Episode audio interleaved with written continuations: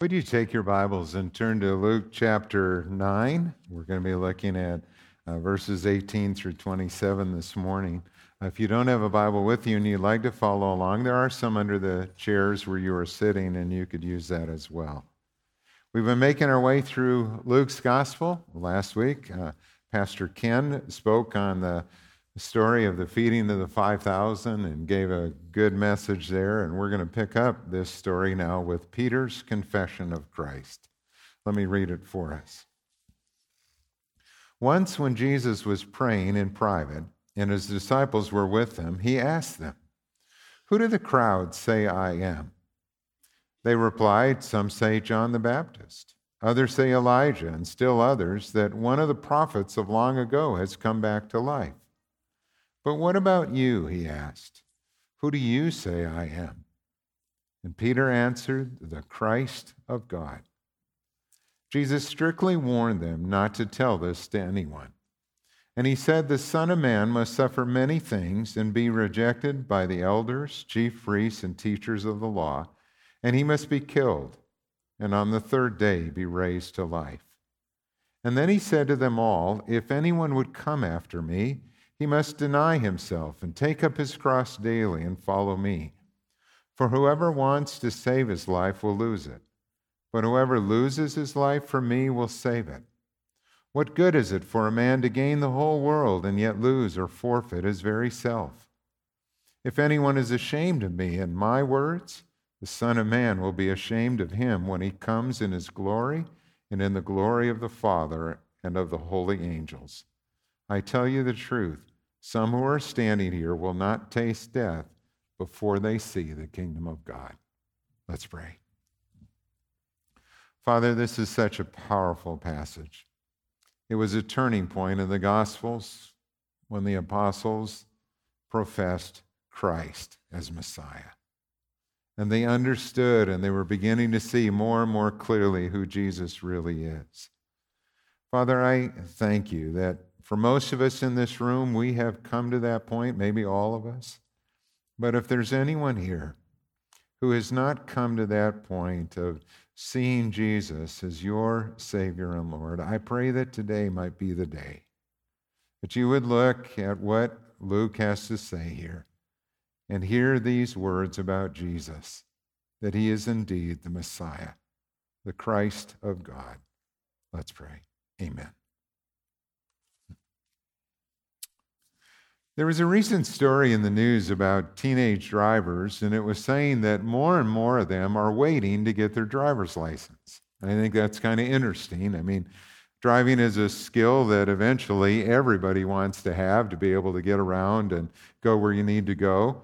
But I can understand if you're in the cities and you're a little nervous about it, or you're looking at the traffic and all those things and thinking, well, maybe I'll just wait a little bit. I understand that. When I was growing up in a farm community, though, uh, learning to drive was an absolute necessity, and it started at a pretty young age. I don't even remember quite how old I was when my dad put me behind a truck in the field and told me to drive to the other end.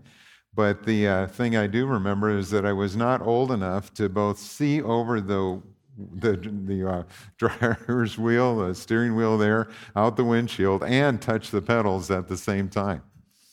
Um, what my dad would do is in harvest time when we were combining grain, he would uh, get the truck started, moving about two miles an hour. He'd have the tr- throttle pulled out and set, and then he'd say, Okay, I just want you to steer it to the other end of the field. And when I got there, I'd have to jump down, push in the clutch, take it out of gear, and turn it off. And that was my assignment. Well, you can imagine. I mean, I think about that today, and I think there's some people who probably think that was abuse, you know, with a kid or something. Even I don't know, but but we had to learn to drive at a very young age. By age 13, there were special allowances that during harvest season uh, you could drive on a highway a grain truck for farm purposes uh, if you had an adult with, and so my mom would ride with, and I would be driving grain trucks back and forth, hauling grain and unloading them in our bins. And then it was age 16, though, when just like everybody else, that's when I could actually get a driver's license. And you had to take the behind the wheel test. And I don't know what that's like today, but back then there was one part of the test that concerned everybody who was going to take it because it could mean the difference between passing and failing. And that was parallel parking. Any of you uh, kind of dread parallel parking too when you were taking that test?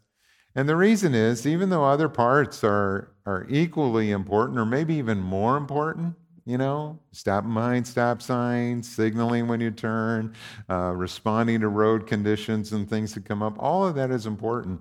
But if you took that test and you hit one of the posts, that was an accident and you failed. I mean, parallel parking could be the difference between getting a driver's license or not getting one. And I remember, you know, like praying, Lord, please help me to get it between the posts and not hit anything. I didn't quite care if I was a foot and a half away from the curb or right on top of the curb. I just wanted to get between the posts. And fortunately, on that day, I did and was able to pass my test.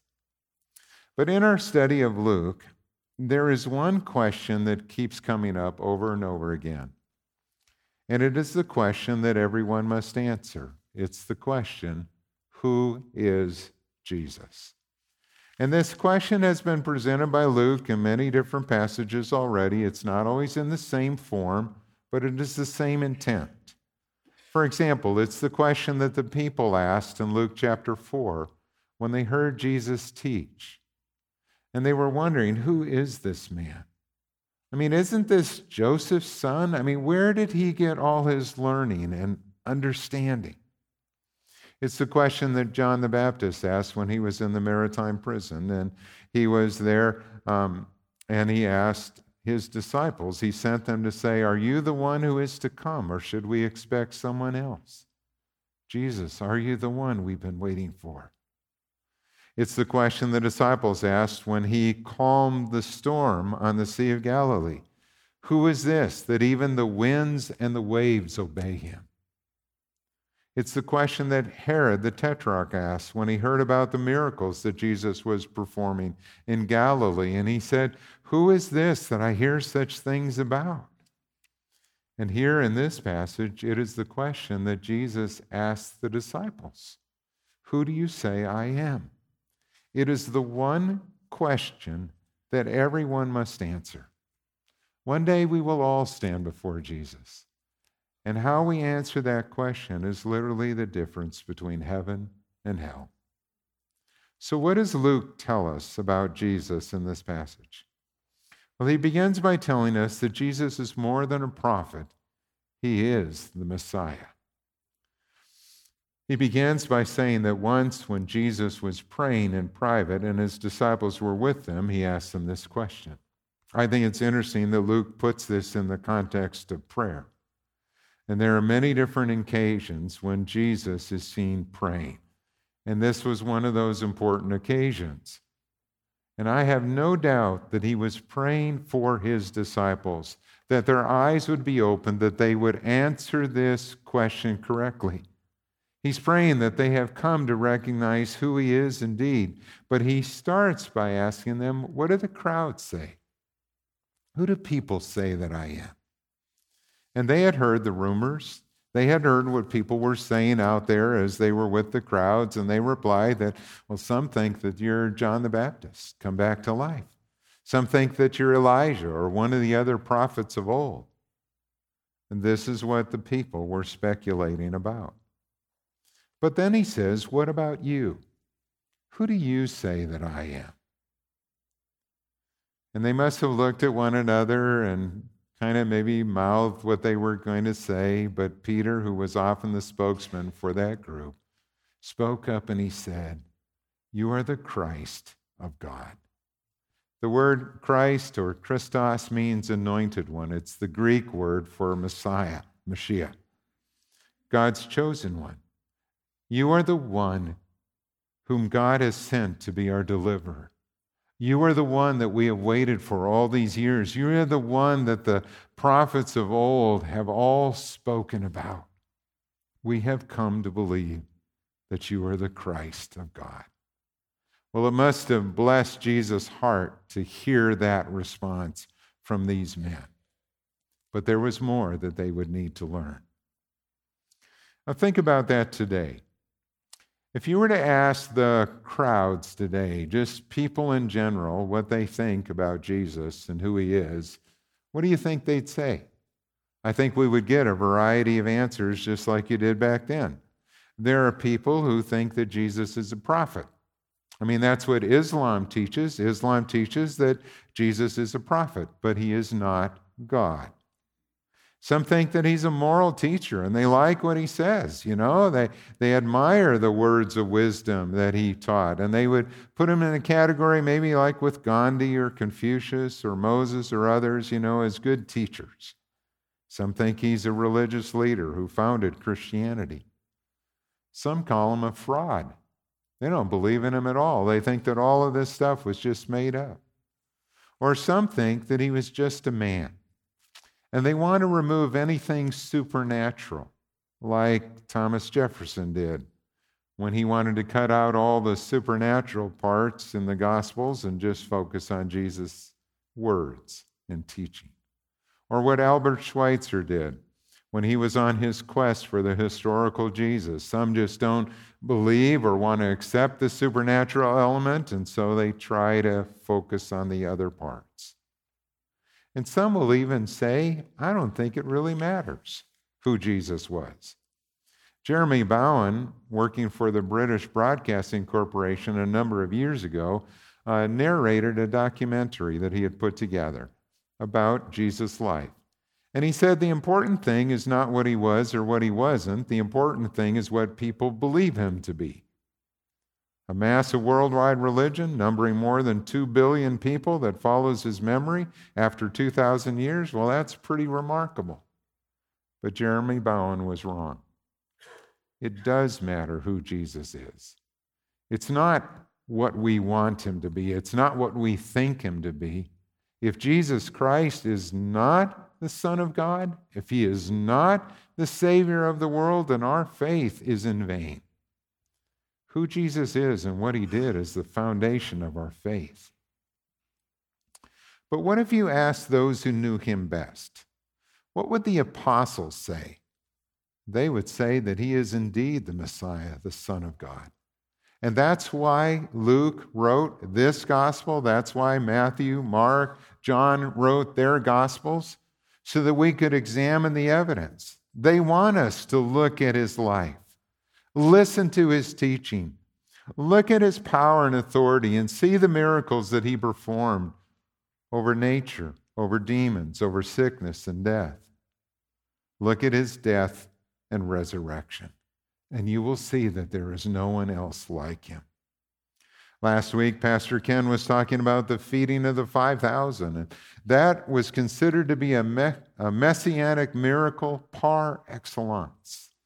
I mean, the, the people believed that when the Messiah came, he would provide bread in the wilderness, just like God had done with Moses. He would be this one who was to come. And so when Jesus did what no one else could do, all over these kind of thoughts are popping up. Is he the Messiah? Is he the one whom God has sent? And the apostles affirm that for us. But what kind of Messiah would he be?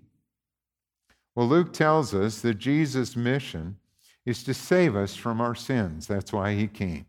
In Luke 19:10, he says that Jesus came to seek and to save what was lost. We were lost in our sin that all of us have sinned and we have broken God's law. We've rebelled against Him. We've gone our own way. And because of that, we needed a Savior. We needed one who was perfectly righteous, who would die in our place and pay the debt that we owed. That's what Jesus came to do. And this passage is really a turning point in the gospel a turning point in Jesus' ministry. Prior to this time, he has spent most of his time in Galilee, where he performed these miracles and was teaching the crowds. But from this point on, his face is going to be set toward Jerusalem. He is going to the cross. He knows what awaits him, but this is why he has come. And so, even though Jesus' disciples have given the right answer, Jesus moved quickly to correct any misunderstanding that they had about the Messiah. You see, the disciples believed that when the Messiah came, he would be a political and spiritual leader like King David. I mean, that was their model. That's what they're thinking. You know, that when the Messiah comes, things are going to turn around. And he's going to come and he's going to establish his kingdom in Jerusalem. Israel's going to be the chief of the nations. People will come from all over the world to worship God. Uh, we will overthrow our enemies, in this case, Rome and there will be freedom and righteousness. And so they're thinking political, spiritual kingdom. And they weren't the only ones thinking that way. It's what everyone did. And it's why Jesus warned them strictly not to tell anyone, not yet. He wanted to prevent any kind of messianic fever. He knew that if the crowds thought that he was the Messiah, they would want to come and make him king by force. But he didn't want anything to interfere with his plan, his mission to go to the cross.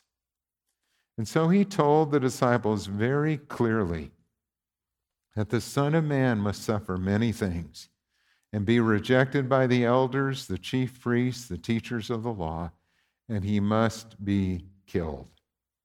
And on the third day, be raised to life. Can you imagine how that must have sounded to them? I mean, this is the first prediction Jesus has given about his coming death in Jerusalem and his resurrection. But they had no category for it. I mean, they just they just couldn't understand. Messiahs don't die. I mean, if you really are the Messiah, this isn't going to happen, which is why in Matthew's gospel, Peter says, Never, Lord. And Jesus rebukes him and says, Get behind me, Satan. Jesus must go to the cross. And it was there in the Old Testament, if they had only seen it. In Isaiah 52 and 53, the passage about the suffering servant, the one who would take upon himself our sins, who would be crushed for our iniquities.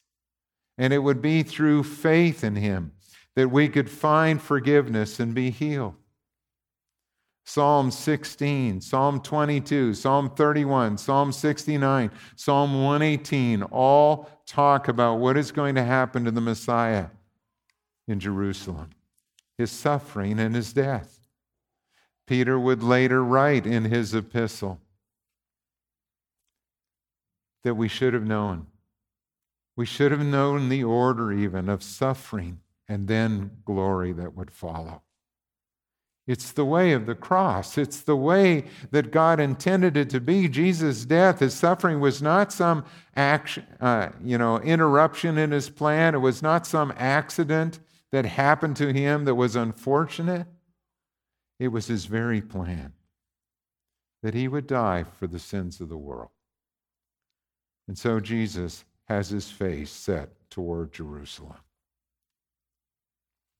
You know, on this 4th of July weekend, I want us to think for a moment about those men who signed that original Declaration of Independence. When they did that, they knew that they were risking everything their lives and their fortunes.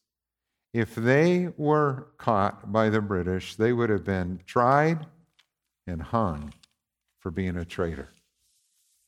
Why were these men willing to declare this independence from Britain? Why were they willing to set out on this course that could lead them to death? You know, those words were written so eloquently in our Declaration of Independence that when in the course of human events it becomes necessary for one people to dissolve the political bands that have connected them with another, and to assume among the powers of the earth the separate and equal station to which the laws of nature and nature's God entitles them. We hold these truths to be self evident that all men are created equal, that they are endowed by their Creator with certain inalienable rights, and that among these are life, liberty, and the pursuit of happiness. And they were willing with a firm reliance on divine providence to pledge to each other their lives, their fortunes, and their sacred honor. They took this risk because they believed that it was the right thing to do. When Samuel Adams signed that declaration, he said, We have this day restored the sovereign to whom all men ought to be obedient. He reigns in heaven, and from the rising to the setting of the sun, let his kingdom come. And they did not know how this was going to turn out. They, they knew this was an experiment. No nation had ever been formed by the consent of the governed. To establish this kind of republic and the way in which they did was taking a great risk. And again, they called it an experiment. There was a time when Benjamin Rush, one of the signers of the Declaration, a devout Christian, a good doctor, asked his friend John Adams, Do you think this experiment will succeed? And John Adams replied, It will if we fear God and turn from our sins. Adams was the one who, when he became president, made that statement let none but good men ever live in this house, the White House. He believed that this day ought to be celebrated by succeeding generations as the great anniversary of our nation.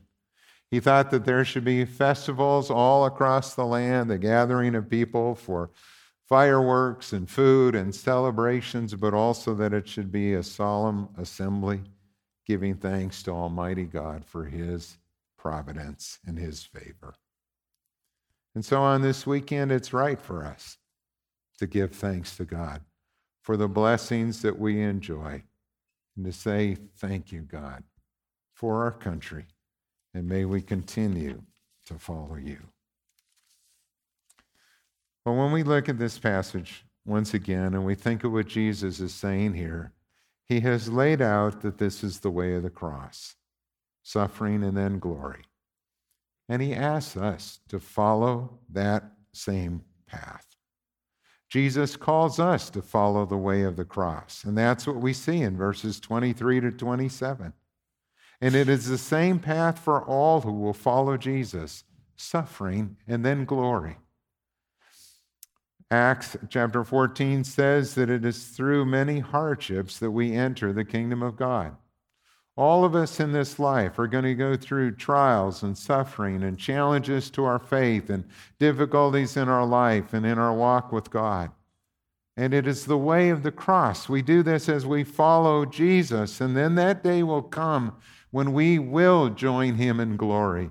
That day when he makes all things new, and there is no more suffering, no more sin, no more presence of evil in our world. He says, If anyone would come after me, he must, must deny himself and take up his cross daily and follow me. If we are going to be followers of Jesus, this is what he requires that we must confess Christ that we individually must answer that question who is Jesus? Have we come to recognize him as Lord and God? And have we asked him to be our Savior, our Lord? Have we come to that point where we have denied self, where we have surrendered everything to him and laid it all on the altar? Our wealth, our plans, our time, our life, all of it. God, we are here and we exist for you and we want to serve you. Have we taken up our cross? To take up our cross is not some trial or hardship that we bear. To take up our cross is to die to self.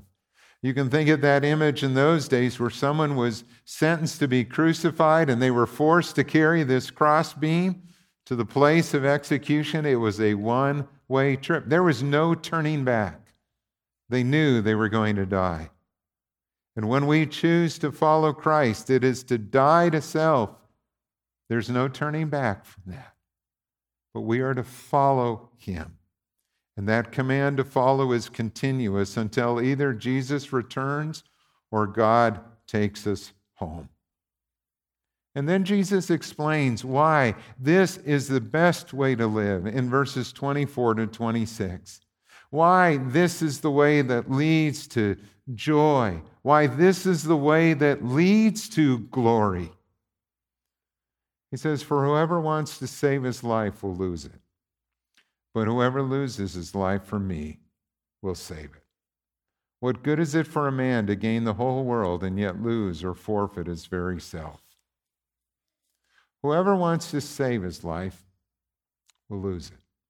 The person who thinks that the way to be successful in this life is to accumulate as much as you can in terms of possessions or fame or fortune or glory or whatever it may be, and who sets their heart on that but does not know God, will lose it all in the end. And you can live that way. You can choose to set your aim on climbing to the top of the ladder or making the most money you can or doing all of those things. But if you do not know Jesus as your Savior and Lord, to gain the world and forfeit your soul is a bad investment. I love that phrase keepers are losers, and losers are keepers. It's that great reversal in the kingdom. We see it in so many different areas of life that is the person who is willing to give all who gains all in the end. And it's the person who thinks that, man, I just got to hang on to all this stuff and all these things, and I'm going to go it my way and I'm going to do what I want to do, that will lose it all in the end. Because that day is coming when we will all stand before Jesus. And Jesus says, If anyone is ashamed of me and my words, the Son of Man will be ashamed of him when he comes in his glory and in the glory of the Father and of the holy angels. So what? If in this life you were to accumulate the most money or power or fame or pleasure or comfort or whatever it is that you want and you lose your soul, that's a very foolish choice. Which is more important? Which is more lasting? The approval of man or of God? And I think of all of the martyrs in the history of the church who were willing to pay that ultimate price, to die rather than to deny Jesus, because they believed and lived what this text says. We live in a country where we have not experienced persecution like many of our brothers around the world. But that doesn't mean that it's easy to be a Christian. There are temptations that come our way all the time. And there are pressures that come from others who may want you to compromise your faith or want you to deny Jesus. Remember these words that if anyone is ashamed of me and my words, the Son of Man will be ashamed of him when he comes in his glory, in the glory of the Father and of the holy angels. Walk with Christ and testify to what he has done in your life. Kent Hughes, in this commentary on this passage, shares an interesting historical story. He said 180 years after the death of Charlemagne, that person who united Europe and brought them together in what was called the Holy Roman Empire. About the year 1000, officials of Emperor Otho opened the great king's tomb where, in addition to incredible treasures, they saw an amazing sight. The skeletal remains of King Charlemagne were seated on a throne. His crown was still on his skull. A copy of the Gospels was laying on his lap, and his bony finger was resting on the text What good is it for a man to gain the whole world and yet forfeit his soul? This is the question that everyone must answer Who is Jesus? And again, it is the difference between heaven and hell. For those who have placed their trust in him and who believe that he is the Savior, the Son of God, it means everlasting life. For those who think that Jesus is just a good man, or he's a fraud, or I don't believe in him, or he was just a historical person, may have done some good things, but I don't want to follow him. It will mean the loss of everything. Have you surrendered everything to Him? Have you given Him your wealth, your plans, your time, your life? Have you put it all on the table for Jesus? And have you asked them What do you want me to do with my life, Lord? Jesus, what do you want me to do? That's a great question. Because God wants to use each of us to be a witness for Him. And some He calls to go to other parts of the world, or some He calls into full time ministry, and others He calls to stay right where you are. To be the best doctor you can be, to be the best farmer you can be, the best businessman or woman, the best uh, teacher that you can be, to use your occupation in a way that honors God, to take Him with you into the workplace every single day, and to begin those days saying, Lord, here I am. Would you use me today to be a witness to your love and your grace and your truth? When we do that, it makes all the difference in the world. Let me give you one example as we close. Albert Pujols is a first baseman for the Los Angeles Angels. He's been playing baseball a long time. He's nearing the end of his career, and he's one of those men who'll end up, I'm sure, one day in the Hall of Fame. But a number of years ago, he was speaking at an event in Lafayette, Missouri, and he was talking to high school students, young men and young boys and young girls, and he said this as a Christian, I am called to live a holy life. And my standard for living is set by God, not by the world. I am responsible for growing and sharing the gospel. And then he read Philippians 2 3. He said, Do nothing out of selfish ambition or vain conceit, but in humility consider others better than yourselves. And Pujols told the crowd, He said, One way for me to stay satisfied in Jesus is to stay humble to realize that everything he has, whatever success he has gotten, is because of Christ. Humility is getting on your knees and staying in God's will, what he wants for me, not what the, not what the world wants. And he added, it would be easy to go out and do whatever I want, but those things only satisfy the flesh for a moment. Jesus satisfies my soul forever. Can you say that? that Jesus satisfies my soul forever. Let's pray. Father, how good it is that we have been given your word so that we can know Jesus. And we thank you for this passage that speaks so powerfully as to who he is the Messiah, the Savior of the Lord. And Father, thank you for the blessings that come into our life because of knowing Christ. And there is so much more, more than we can even imagine, that awaits us when we spend eternity with you. If you are here today and you're not sure of your relationship with Jesus, would you turn to him and say, Jesus, I ask you to be my Savior and Lord. I confess to you my sins, and I ask you to forgive me. Lord Jesus, I want to walk with you. I want to know you better. Jesus will take you at your word, and you can begin that exciting adventure with him today. And Father, would you use all of us in our occupations, in our neighborhoods, in our homes to be a loving witness to the grace and truth of our Lord Jesus Christ. In his name we pray. Amen. Well, today, as we close, I want you to look at a video that we're going to be showing that um, show some highlights from the EFCA conference that took place down in Austin, Texas. Gail and I had the privilege to attend there, and we know that not everyone can go to a conference like this, but I think it's good for you to see some of the things that we were talking about. It was just excellent. You're going to see in this video, a first person speaking is Kevin Kompelien, our uh, president of the EFCA who was elected a couple years ago. You'll see some other pastors and professors from Trinity, our seminary, there speaking there. And it'll give you a flavor for the diversity and richness of the Evangelical Free Church of America. Take a look, and then I'll come up and close our service with our benediction.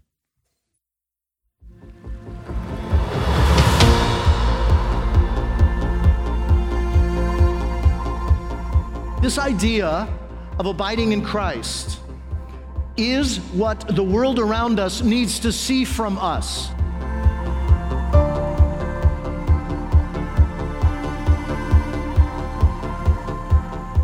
You See, this abiding in Christ is a continual personal relationship with Jesus, characterized by trust and dependent prayer and obedience and joy and love.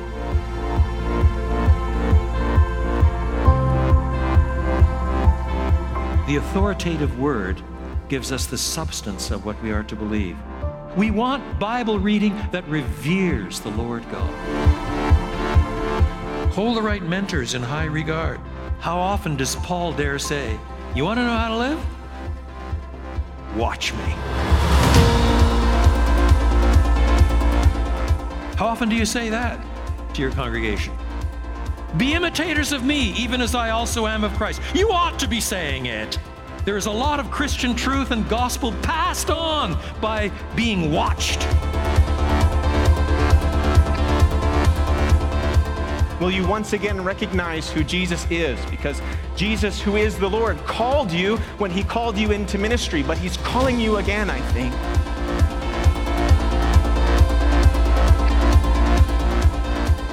See, He restores us for a purpose.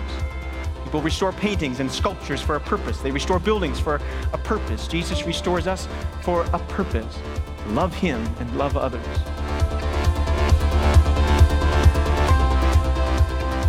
Having done so much right, I fear that we as a movement might now, at this critical junction, lose the world because we cannot love one another.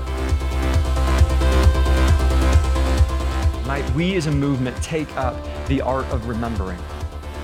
That we dare not forget who we were, where we have come from.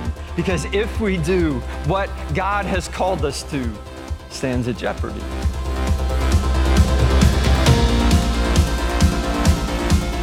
And it's important for us as we think about where we're going in the future that we understand who we are. Because I am convinced, friends, that what we do ultimately comes out of who we are, and we must be reminded again. Not so that we live in the past, not so that we try and recreate the past.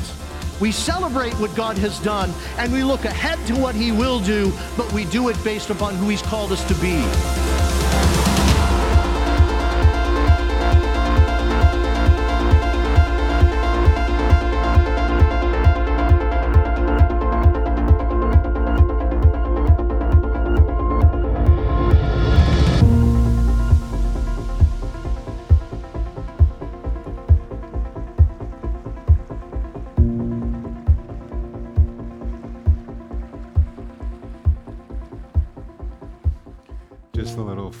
Footnote. Um, that particular video and other videos that uh, we show from the EFCA are, are put together by Lisa Lazat's nephew, Josiah. So a little shout out to Josiah for what he does too. Um, and in a, a, few weeks, about two or three weeks from today, we're going to show another one. We are the EFCA that um, you're going to see a couple people from our church in too. So you want to stay tuned for that as well. All right, would you please stand for our benediction from Revelation chapter 1? And now to him who loves us and has freed us from our sins by his blood, and has made us to be a kingdom and priests to serve as God and Father, to him be glory and power forever and ever. And all God's people said, Amen.